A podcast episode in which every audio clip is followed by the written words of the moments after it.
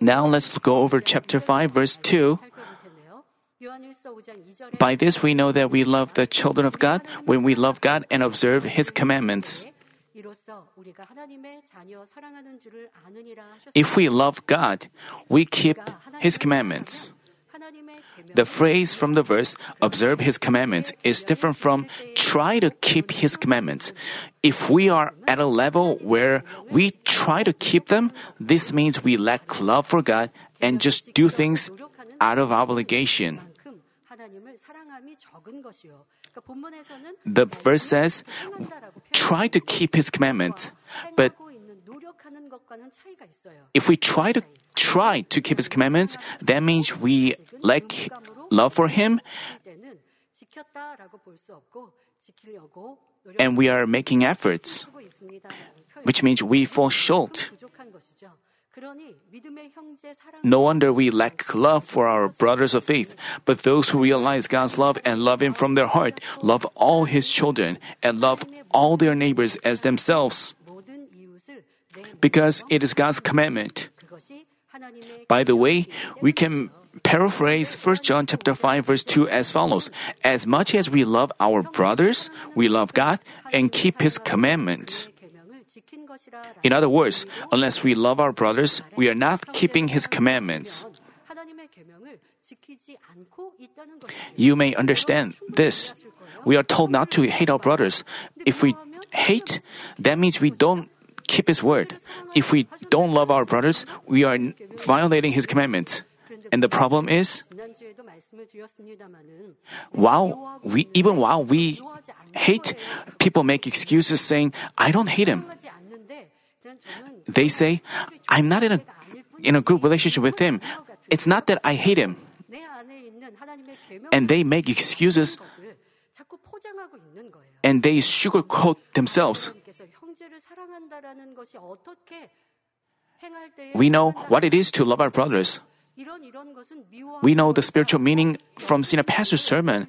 We learn the deep meanings of. For example, if we gossip about our brothers, it's not loving our brothers. If we. That's hating our brothers. According to what we learned, if we gossip about others, if we speak ill of others and spread a word about them, how can you say you love Him while you don't keep His word? While people make excuses that way. If you do so, how can we break down the wall before God? You cannot discover the wall of sin in you. As you face troubles or trials, you lose the fullness of the Holy Spirit. Still, you don't discover the reason for that. That's why you wander spiritually. You know, you shouldn't just neglect the words about loving our brothers. We have to check whether we really love our brothers, whether we pray, intercede for our brothers, when, especially when we see them suffering, whether we pray for our brothers in suffering. As we check ourselves that way, we can see whether we really live, keep His word. Also, uh, for better understanding, we can go over the spiritual meaning of 1 John chapter 3 verse 15. Everyone who hates his brother is a murderer, and you know that no murderer has eternal life abiding in him. No question, none of you would murder someone with a knife or a lethal weapon. But God says that if we hate our brother, we are a murderer spiritually. And He says that anyone who hates his brother has no eternal life in him. When someone hates you, uh, I mean, when you hate someone, people make excuses because that person does things that cause me hatred. There are people, evil people among us. There are evil people who speak evil rumors. But does God tell us to hate them? Does God tell us to fight them? That's hatred. People also make other excuses.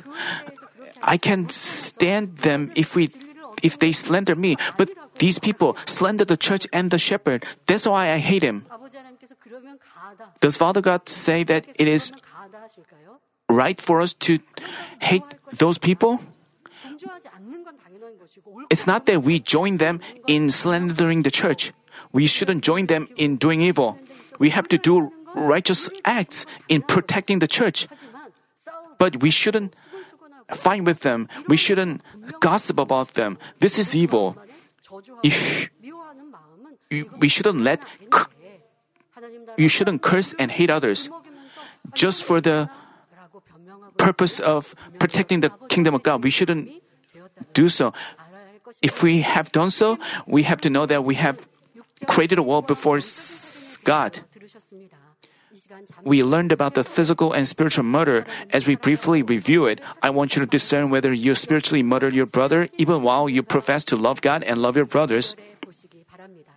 First, let's talk about hating our brother, which is mentioned in the verse. In the Old Testament time, only what was committed in action constituted a sin, but in the New Testament time, we are judged for our thoughts and mind as well as our deeds and words. If we know God's love and have accepted Jesus Christ, you wouldn't show hatred through words and deeds. But if you hate your brothers in your heart and keep away from them, this is also hatred. This is a sin in God's sight.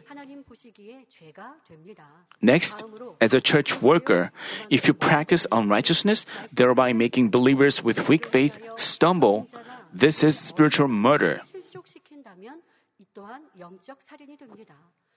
The Bible says, But whoever causes one of these little ones who believe in me to stumble, it would be better for him to have a heavy millstone hung around his neck and to be drowned in the depth of the sea. Woe to the world because of its stumbling blocks, for it is inevitable that stumbling blocks come, but woe to the man through whom whose stumbling block comes. Emphasizing what serious woe it is to make a little one stumble, Jesus even mentioned that it would be better to have a millstone around one's neck and be drowned in the depths of the sea. We have we, you shouldn't think about the millstone that we used to we used to use in back in the past in Korea. Those heavy stones were moved by animals. They used them to produce oil, but many years ago in Korea, we used millstones. They were small. We we used them with our hand we can remove it with our hand. But the millstone mentioned in the Bible is not that kind. When senior pastor,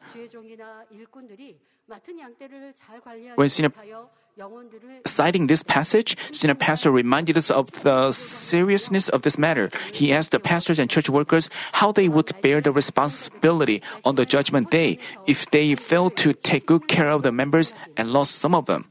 The same goes for the cases where pastors deliver the word the wrong way. You know, God tells us to keep the Sabbath day holy, but if pastors say, after you just attend the Sunday morning service, you're okay to to do anything. Wouldn't their members violate God's word? If pastors allow church members to hold a bazaar or run a cafe within the sanctuary, how defiled would the sanctuary be? Senior pastor taught us in detail about even such things. Also, if we judge, I hope that you remember those words and apply it in your lives well. We shouldn't consider God's we shouldn't take God's word lightly. We shouldn't misuse God's sanctuary. We have to we should not forget what he taught us about the sanctuary, especially the church workers and those who run the church. You shouldn't violate the word, distort the word. Church members may forget the words they've been taught, but if church workers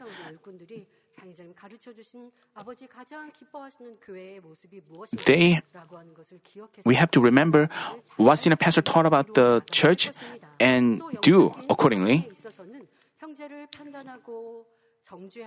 Also, if we judge, condemn, and slander our brothers, this is also spiritual murder. Jesus told us not to judge our brothers, seeing a speck in their eyes. We also learned in the morning service. This is very important message. You shouldn't just think, I know that word, I've heard of it. But we have to repeatedly listen to the message and look back at yourself. That way you can. He said, Do not judge so that you will not be judged. Let's say someone judge, judges you, you hate him. But God tells us not to criticize him. For in the way you judge, you'll be judged, and by your standard of measure, it will be measured to you. Why do you look at the speck that is in your brother's eye, but do not notice the log that is uh, in your own eye? If we look at a speck in our brother's eye and point it out, we have a log in our own eye, which is the evil of judging and condemning others.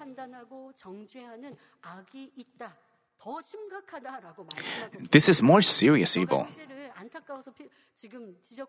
We may point out others' wrongdoings, but we ourselves have a more serious evil. There's a Korean proverb uh, that relates to this. We have to remember the God's word. We shouldn't just point out others. This is this comes from our arrogance, and this comes from our lack of love. But people have a habit of speaking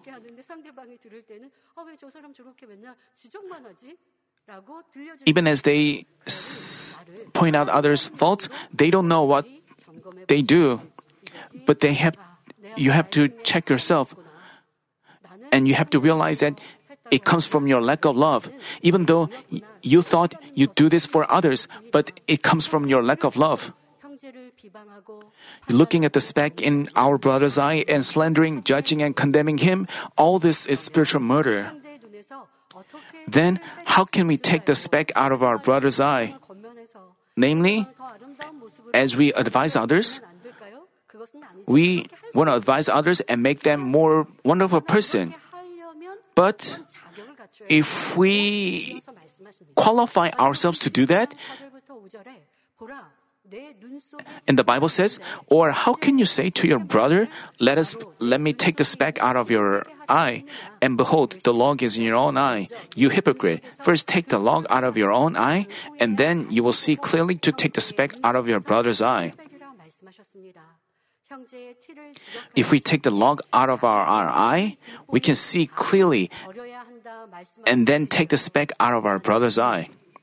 Namely, if we cast off all forms of evil and live in the truth with, love for God, we achieve sanctification, having our spiritual eyes opened. When we've achieved a pure heart that is without evil and look at our brother with goodness and love, we can correctly look at his speck and our advice can change others. Then we don't look at other look at our brother with a evil, judging and slandering heart. Jesus reminded his disciples of the Pharisees' hypocrisy and he warned them against the leaven of Herod. Jesus didn't do so because he had a evil of judging and condemning others. He was teaching his disciples the truth only out of his goodness and love. If, if their children do wrong, parents point out their faults because they love them. If parents see their children fighting, arguing, or accusing each other, parents would reproach them. Because they love their children, they can point out their wrong, and they have to. They have to lead their children the, the right way, even if they have to rebuke them. The same way, pastors have to teach their flock always in the truth, just as Jesus taught his disciples and the apostles Peter and Paul taught the believers through letters. Pastors have to teach them always in the truth and enlighten them. When they advise them with love for their purpose, some people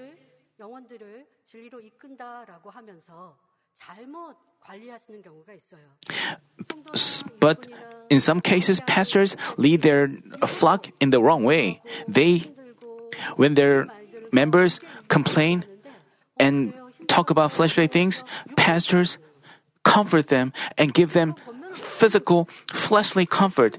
They don't point out their wrongs, but that is not love. If parents see their children going the wrong way, they rebuke them and reproach them and lead them back onto the right path. But if pastors see their members saying something out of complaints, saying negative th- things, if they say, if pastors say, "Oh, I know your heart. Please take a break but they have to point out their faults. They have to change them and lead them onto the right way. When they, when pastors advise them with love for that purpose, it's not pointing out their speck. But if pastors point out their wrong without love and trouble them by advising them according to their thoughts, this could be spiritual murder. So far, we've talked about spiritual murder resulting from hatred against our brothers. If we hate our brothers, we neither, we neither love God nor keep His words. Then we cannot be said to be born of God. Also, I told you that if we are born of God, we would keep His commandments and love our brothers of faith.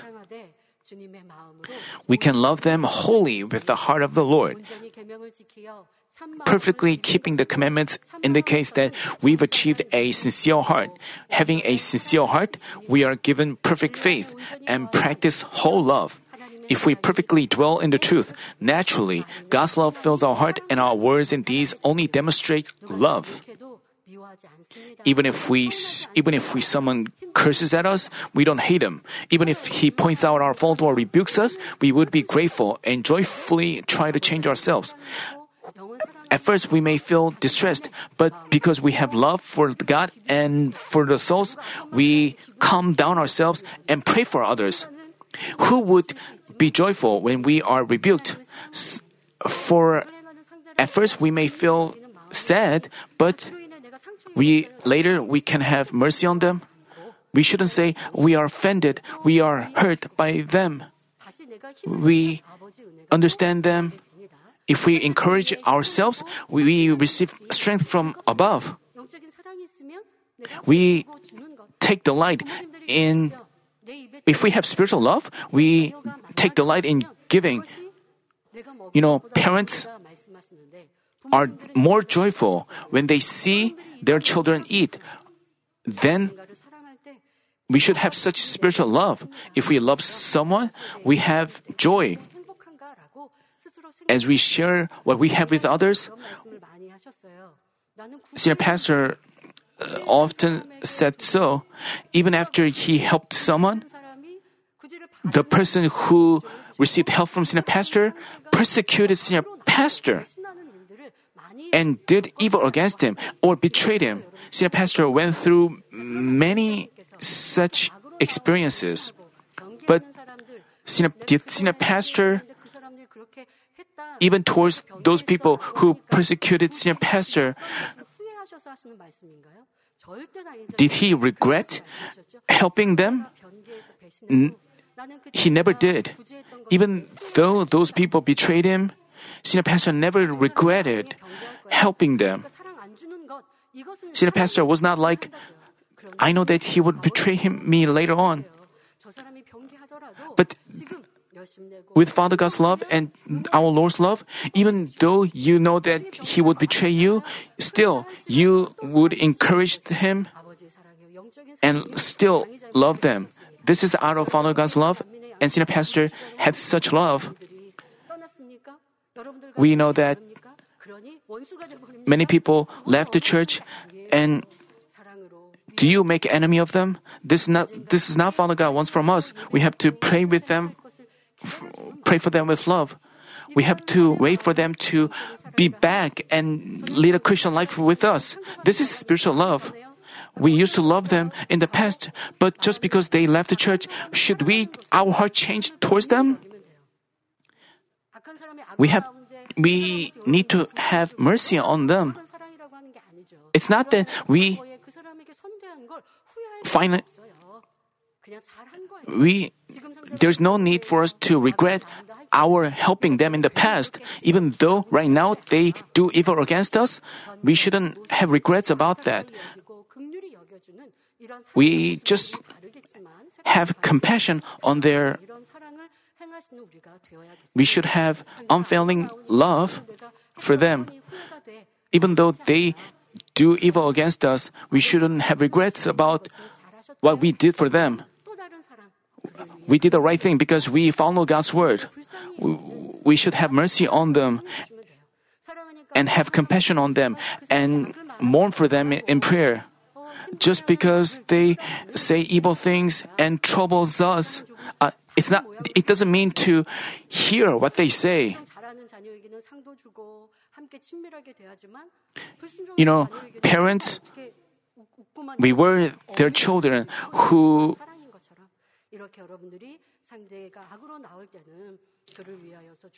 even when, I mean, we have to intercede for them, and we shouldn't have regrets about our good deeds towards them. Even if someone curses at us, we don't hate him. Even if he points out our faults or rebukes us, we would be grateful and joyful and try to change ourselves more. Also, let's say we are in a position to point out others' fault. If we perfectly kept the commandments, already taken the log out of us, and achieved a heart of truth, we would never look at others with evil. Even if we find a speck in others, we would embrace and advise them with love. When we point out others' fault out of love, with the Holy Spirit's work, they would accept our words in the truth and change themselves. There could be exceptions about this if the other person is so evil that he does not accept our advice, then we should just step back. Otherwise, we would have to debate or dispute with them. That is not keeping our commandments. Even if we advise them, but they don't change their thoughts, they insist on themselves, then we shouldn't dispute with them. We have to take a step back and wait for them. It doesn't mean to make an enemy out of them. I'm saying we shouldn't dispute or debate with them. We have ways of wisdom to deal with them. If we have no feelings in us, we know whether we should take a step back or give them advice. We have such wisdom from above. We should fill our heart with such spiritual love. Please examine whether you love your brothers and demonstrate the evidence of your loving God and keeping His commandments.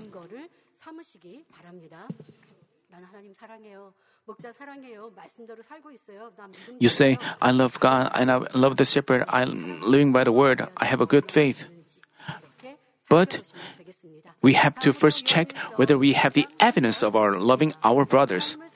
Let's take a look at chapter 5, verse 3. For this is the, the love of God that we keep His commandments, and His commandments are not burdensome. Another verse says, If you love me, you will keep my commandments.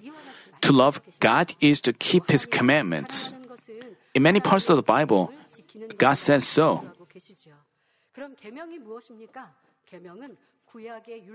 Commandments don't just refer to don't just refer to the laws and ordinances of the Old Testament time, but all the words in the 66 books.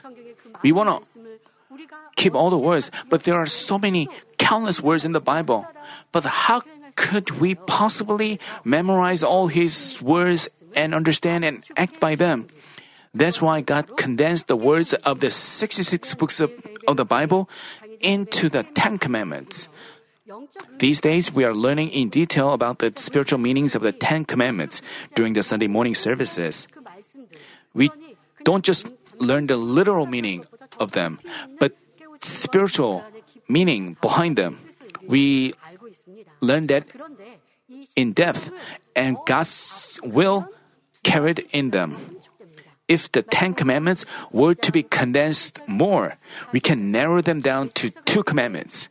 Jesus said, You shall love your you shall love the Lord your God with all your heart and with all your soul and with all your mind. This is the great and foremost commandment. The second is like it you shall love your neighbor as yourself. On these two commandments depend the whole law and the prophets. The first, the first greatest commandment is to love God with all our heart, soul, mind, and strength, and might and wisdom. The second greatest one is to love our bro- neighbors as ourselves. These are the core of the Ten Commandments. If we love God and love our neighbors as ourselves, we can keep all the Ten Commandments. We are more than able to keep all the words in the 66 books. That's why the Bible says love does not love does no wrong to a neighbor. Therefore love is the fulfillment of the law. And another verse says, For the whole law is fulfilled in one word, in the statement, You shall love your neighbor as yourself.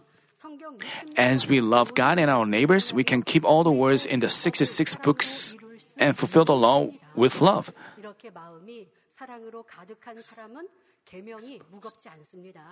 Those with their hearts filled up with love don't find His commandments burdensome.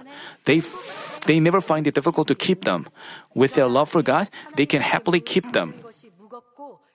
If you still find it burdensome and tough to keep His commandments, this indicates you lack love for God and you have a low, low measure of faith. In the second level of faith, where you have a lot of untruth and follow the desires of the flesh, you find it arduous and difficult to live a Christian life and keep His commandments. In your fight against sins, you sometimes win, but other times you lose. That's why your Christian life feels difficult. But if you've entered the third level but still find it tough to keep His commandments, you are standing at the early phase of the third level. If you grow more spiritually and getting past the rock of faith, you can overcome the enemy devil so you have you no longer find it difficult to keep them. In addition, as you keep his commandments, your love for God grows more. As you keep your commandments, your love for God grows greater and greater. As you his commandments, your faith grows more. Thus, you don't obey him grudgingly or out of fear, but happily and naturally keep his commandments. The verse says, to love God is to keep his commandments. And senior pastor, whenever he cited the first verse, he talked about the love between a couple. If you really love your partner, you would follow him or her, even if your partner takes you some somewhere that you don't like. You don't want to say goodbye to her. It's because the same way, if we love God, we wouldn't find it difficult to keep His commandments. Let's talk about. Let's also examine our life of faith. As you grow your faith, as you as much as you love God, it becomes easier for you to keep His commandments. Uh, for example, keeping the Sabbath and paying the whole tithes is God's will and our duty as a Christian. What about novice believers with weak faith? They learn that keeping the Sabbath and paying the whole tithe will protect them from disasters and accidents and give them financial blessings. But many of them find it difficult to keep them. But it's because they have weak faith and they don't believe that God's word will be fulfilled as it is written. And also, they don't feel God's love as much as. That's why they feel it is difficult to keep them. But as they hear and keep the words, witness the works of power, and grow spiritually, they no longer keep them grudgingly. As they get blessed by, as they get blessed by keeping the Sabbath and paying the tithes, they happily keep them. I know that most of you keep them easily. That proves your faith has grown enough and your love for God has grown enough. But that doesn't mean that that's not enough for you to say. We have to also make sure to but normally, novice believers they find it difficult to keep the Sabbath. But even if they keep them out of obligation, they receive blessings, and that gives them stronger faith. And after that, they it becomes easier for them to keep the commandment. But it was an ex- senior pastor was an exception. Right after Senior Pastor learned about the keeping of the Sabbath and tithes, he obeyed with a joyful heart. How was this possible? He loved God. He was supposed to die, but God healed and saved him. That's why he fervently loved God from the start. So, he joyfully obeyed as soon as he learned God's will and his commandments. Because he learned that keeping the Sabbath is God's command and he could learn God's will through sermons, he happily waited for the Sabbath through the week. When the Sunday arrived, I mean, before he founded his church, before we, his daughters, entered the elementary school, he always waited the Sunday to arrive. He said, like, how many nights we ha- are left before Sunday? And when our parents bought us new clothes, we, we have to put them on for the first time on Sunday. We have to consider Sunday like our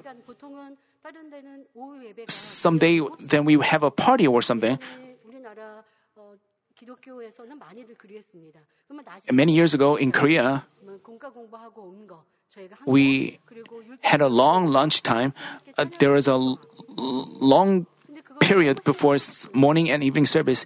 And during that time, we danced and praised God, and we happily spent that time. And Senior Pastor asked us, What did you learn today from the church? And we shared what we've learned with our parents. You know, the house Senior Pastor uh, cherished the Sabbath, and he you, you, we've heard that he prepared the money to give offerings.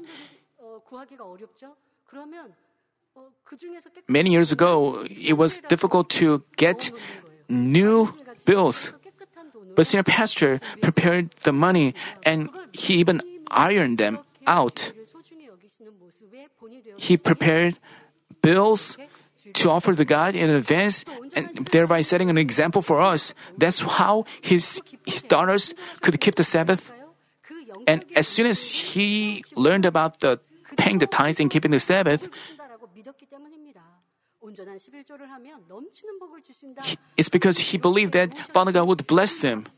Father God would bless us abundantly. Because God promised to abundantly bless us for our whole tithes, He joyfully gave God way more than that one tenth amount. And Senior Pastor talked about this in the. Because he loved God fervently from the start he didn't consider God's commandments burdensome. As soon as he learned, he didn't say, like, it's too burdensome. Knowing that Father God saved him and l- Father God was leading him to heaven, and how could he not love God and the Lord? In addition, he was waiting for death while being sick in bed for seven years. But he met God and his misery turned into joy.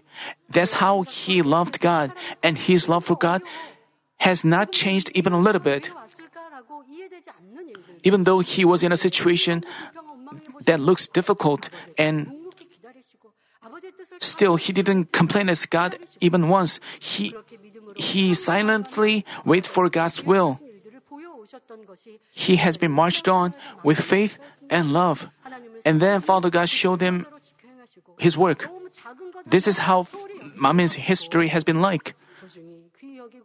He didn't take even a little one lightly. He cherished everything about God. Even he made sure there was no he tried to do what pleases God and he didn't consider it a burden, but there were church workers. As they heard what Father God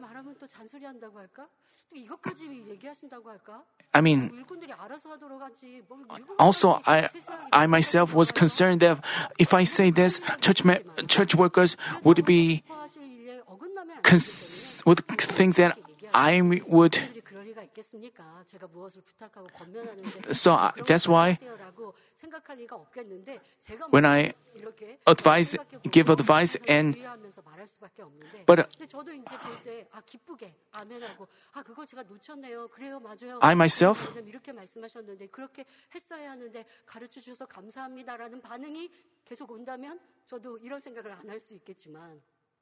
I, if I get a reaction like, please, uh, thank you for pointing this out, but if I get such reactions,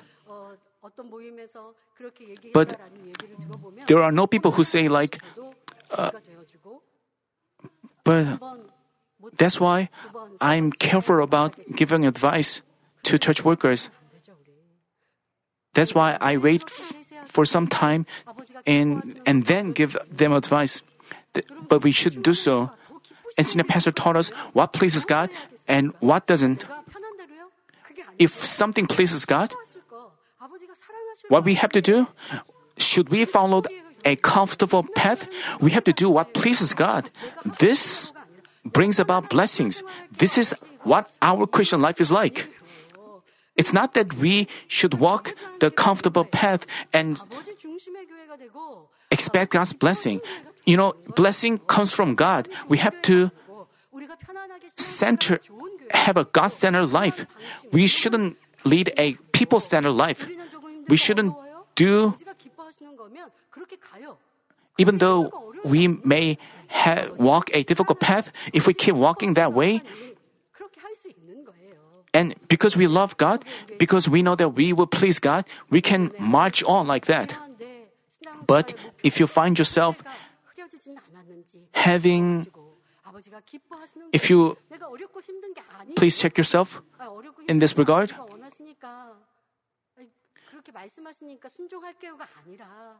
if you are like this is difficult path but father god wants me to do so so i have to keep going that way. we haven't we shouldn't do so but we have to keep walking joyfully. and then you will receive overflow with blessings and answers. If we love, long for, and miss God like this, we wouldn't find it difficult to keep His commandments. We would want to learn about them, and our joy of keeping them grows. We've learned God's will, and that joy is great. Even if we make a mistake, in because we realize our mistake, we are joyful and our Holy Spirit in us also rejoices. But if we grudgingly keep His commandments, we continually complain, saying like, do we have to live like this? Then we will not be able to receive God's love. We have to fix ourselves in this regard. But unless we love God, we wouldn't keep His commandments. In our relationships, unless we like someone, we wouldn't want to know about or follow His will our legs hurt if we walk just a little with a person who we dislike, and we feel uncomfortable sitting with him even just 10 minutes. When our boss asks us a favor, we would accept it, but do with a grudging heart. It's because we hate him, because we don't love him. Do any of you still find your Christian life and keeping of the commandments difficult and tough? It's because you don't feel God's love in your heart and you don't love Him. Those who've understood and realized from their heart the love of God who gave all of Himself for us cannot but love Him and joyfully keep His commandments. If we understand His love and love Him, we consider our Christian life joyful and we don't find keeping His commandments difficult at all. Then, what should we do to feel God's love more deeply and love Him more fervently? Novice believers may have this question I, I don't feel God's love. How can I feel His love deeply? I want to receive much of His love. How c- can I receive His love? The answer is found in Proverbs chapter 8 17. I love those who love me, and those who diligently seek me will find me. God loved us first. He loved us to the point of having His only begotten Son, Jesus, die on the cross. If we feel and believe in the depths of our heart Jesus Christ's sacrifice and love on the cross, which is the crystal crystalloid of God's love, we cannot help but love God. I urge those who don't feel God's love to repeatedly listen to the message of the cross series and feel God's deep and great love for us. But regrettably, some people used to feel God's love and joyfully keep His commandments. But now, they find their Christian life difficult and don't feel God's love well. Although they received great love that no one else could give, they've lost it. How miserable. So they pursue worthless fleshly love and worldly lust. Previously, they discipline their body, make it their slave, and try to put their self to death. But now they insist on their self and evil, an evil which was seemingly cast off is incited again. They feel upset about having to lower and sacrifice themselves and not being recognized. They find it tough to live out a worse. The Bible says of this, Therefore, remember from where you have fallen, and repent and do the deeds you did at first. Or else I am coming to you and will remove your lampstand out of its place, unless you repent. It's because they've lost first love. When we were filled with first love, we were happy even in persecutions. And, and the Bible says that we may be distanced from salvation. We rejoice in working for the Lord, even though no one recognized us. We hated no one and nothing troubled us. While we were filled with love for the Lord and hope for heaven, no physical circumstance affected our soul. We have to engrave this in our heart. Are you affected by your surroundings? Why do you lose that you have maintained? Why did you lose your love for God? You shouldn't put the blame on your surroundings. If you find yourself being affected by your surroundings, that means you've lost what your love. Why do you lose that treasure? When we are filled with the first love of God, we are not affected by our surroundings. We stay filled up with the Spirit. But as we lost our first love, we began to see our physical environments and circumstances. Levi workers, they didn't, they lay down their worldly status. They lay down everything about the world and longed to become the Levi workers. We didn't hire just anyone, you know. We hired those who long for God. They could have received more paycheck out in the world, but they gave up those rights and decided to uh, pile up rewards in heaven. They knew that it was the shortcut to the better place in heaven. So when they came came to church, came to work, when they passed through the entrance to the church, as they checked their attendance, they were so inspired. They confessed, but as time passed, their first heart, first mindset changed. As they lose their love for God, they think about their reality. They think like, if I was out in the world, I would be receive this amount of money. They think about the reality. This is the evidence that you have lost the uh, first love, you know, this is miserable. You gave up all your rights out in the world and you have been piling up rewards. But if you live with such a mindset, you are not piling up rewards. How miserable. How should you live so? How should you live then? You should recover your first mindset as a Levi worker and have a mindset that Father God is pleased with then you we find it Let's say you've lost your first love and if this sounds like your story, you need to find out how you lost your love for God. You have to discover your wall of sin and recover spiritually. Did you take back the world that you cut off? Did you stop praying and lose the fullness of the Spirit? Did you, dis- did you disobey the word by judging, condemning, and hating your brothers, etc.? Not carrying out the church duties, did you let your faithfulness cool down? As you reflect on yourself and break down the wall of sin, you can recover first love. As you spiritually recover like this, you see the narrow way of faith as the shortcut to heaven. Thus, I hope that day after day you realize more deeply the love of the Lord carried in the cross and the love of the Father God who made beautiful heaven and wants to share joy and love with you forevermore. As you understand God's love and love Him, you find it joyful to keep His commandments. Chapter 5, verse 4 says, For, I, what, for, I, for whatever is born of God overcomes the world, and this is the victory that has overcome the world, our faith. In the last session, I explained in detail what the people born of God are like. Whoever believes that Jesus is the Christ is born of God. I told you that just knowing that Jesus is the Christ and confessing it with your lips doesn't make you a person born of God. Only those who realize and believe in their heart the providence of salvation carried in the message of the cross are people born of God. Not just saying that Jesus Christ is the Christ.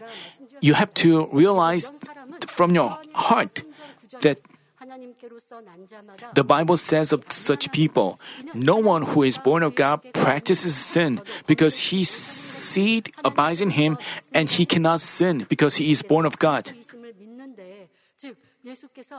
While you believe Jesus to be the Christ, while you believe that Jesus bled to death for your sins and fulfilled the providence of salvation on the cross, how could you commit sins again? You never would. People born of God believe in the providence carried in the cross of Jesus Christ, so they cannot sin. Also, those who are born of God have the seed of life in them. The seed of life is the Word of God and the truth.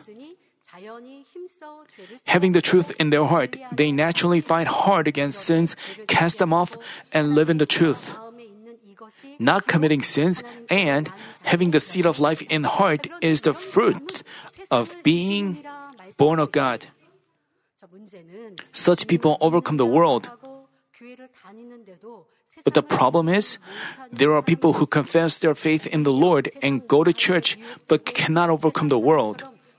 They are deceived by worldly cultures, uh, cultures and commit sins like worldly people because they are not born of God. No matter how long they've attended church, if they live in sins, they're not born of God but belong to the enemy devil. They belong to the enemy devil. The ruler of the sins is the enemy devil. So, if someone lives in sins and evil, he belongs to the darkness. No matter how many times he confesses faith in God, he can never overcome the world but befriends it. We have to overcome the world. But if we befriend the world, is the evidence of ourselves not being born of God, and we get farther and farther away from salvation. I'm talking about believers. But those who don't overcome the world but befriend it, this is a great problem. Who is the ruler of the world? is the enemy devil.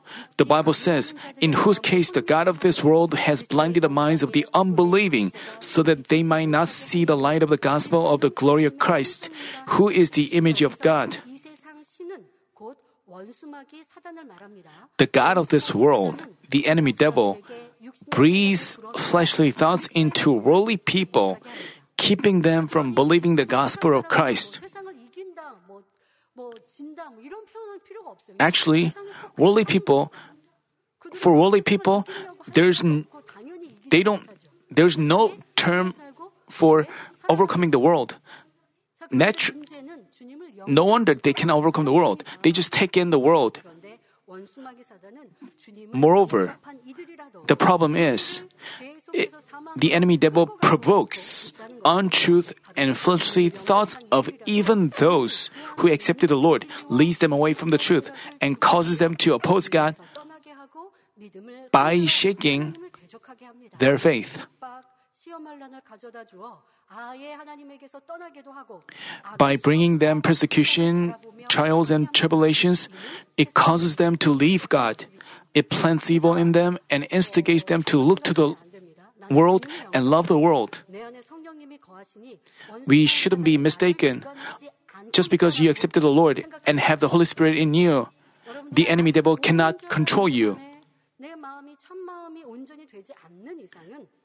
Until you have a sincere heart, as long as you don't have a perfect heart, you have untruth in you. You have both truth and untruth, and both things fight against each other, and untruth is controlled by the enemy devil. And enemy devil plants evil through and as we walk with the Lord, we have to block them out and root out the untruth. But you have accepted the Lord. If you make no such efforts, you are just saying with words that, and you are controlled by the enemy devil, and you may lose your faith and eventually leave God by the instigation of Satan.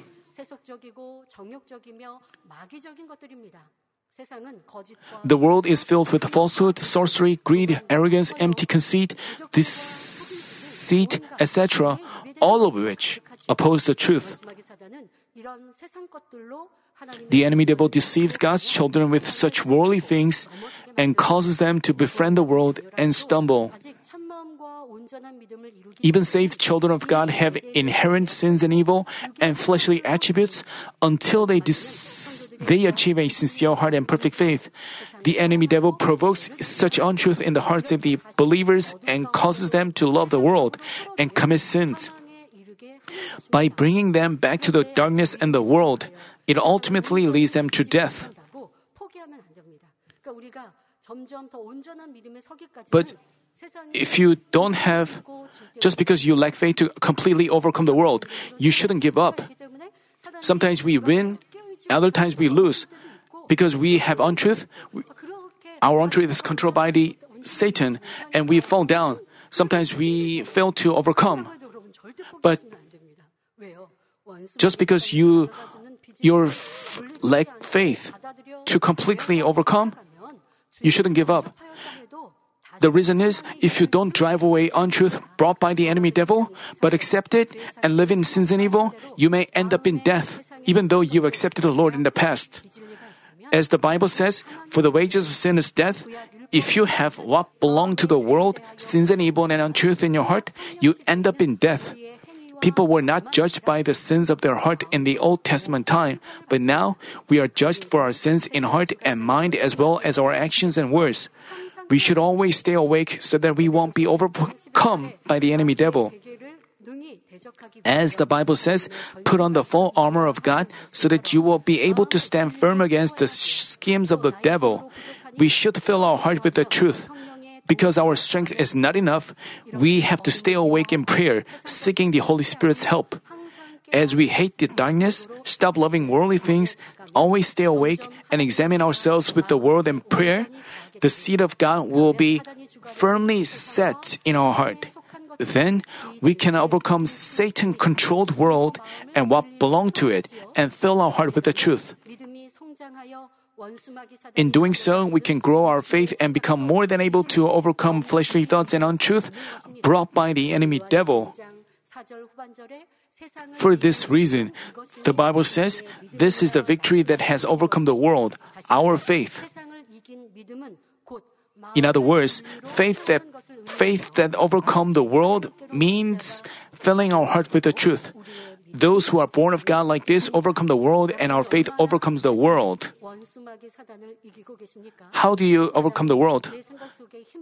When Satan brings you fleshly thoughts, how much do you drive them out? You have to drive them out and make confession of faith. This is how you gradually overcome the world in your respective life, you have to apply the Word of God in you. You have to be victors. Even if you have found yourself having fallen down, you have to get back on your feet and you have to discover what caused you to stumble and pray upon it. Then you will likely to succeed more in the future and you, you will become a man of faith. I hope all of you become such men of faith.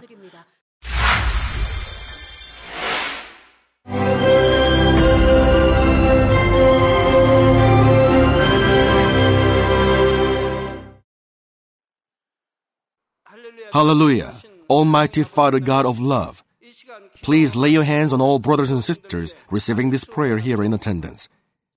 Lay your hands on all the members of the branch churches and local sanctuaries, and all the GCN TV viewers, and those who are watching via satellites, cables, and the internet all over the world, transcending space and time.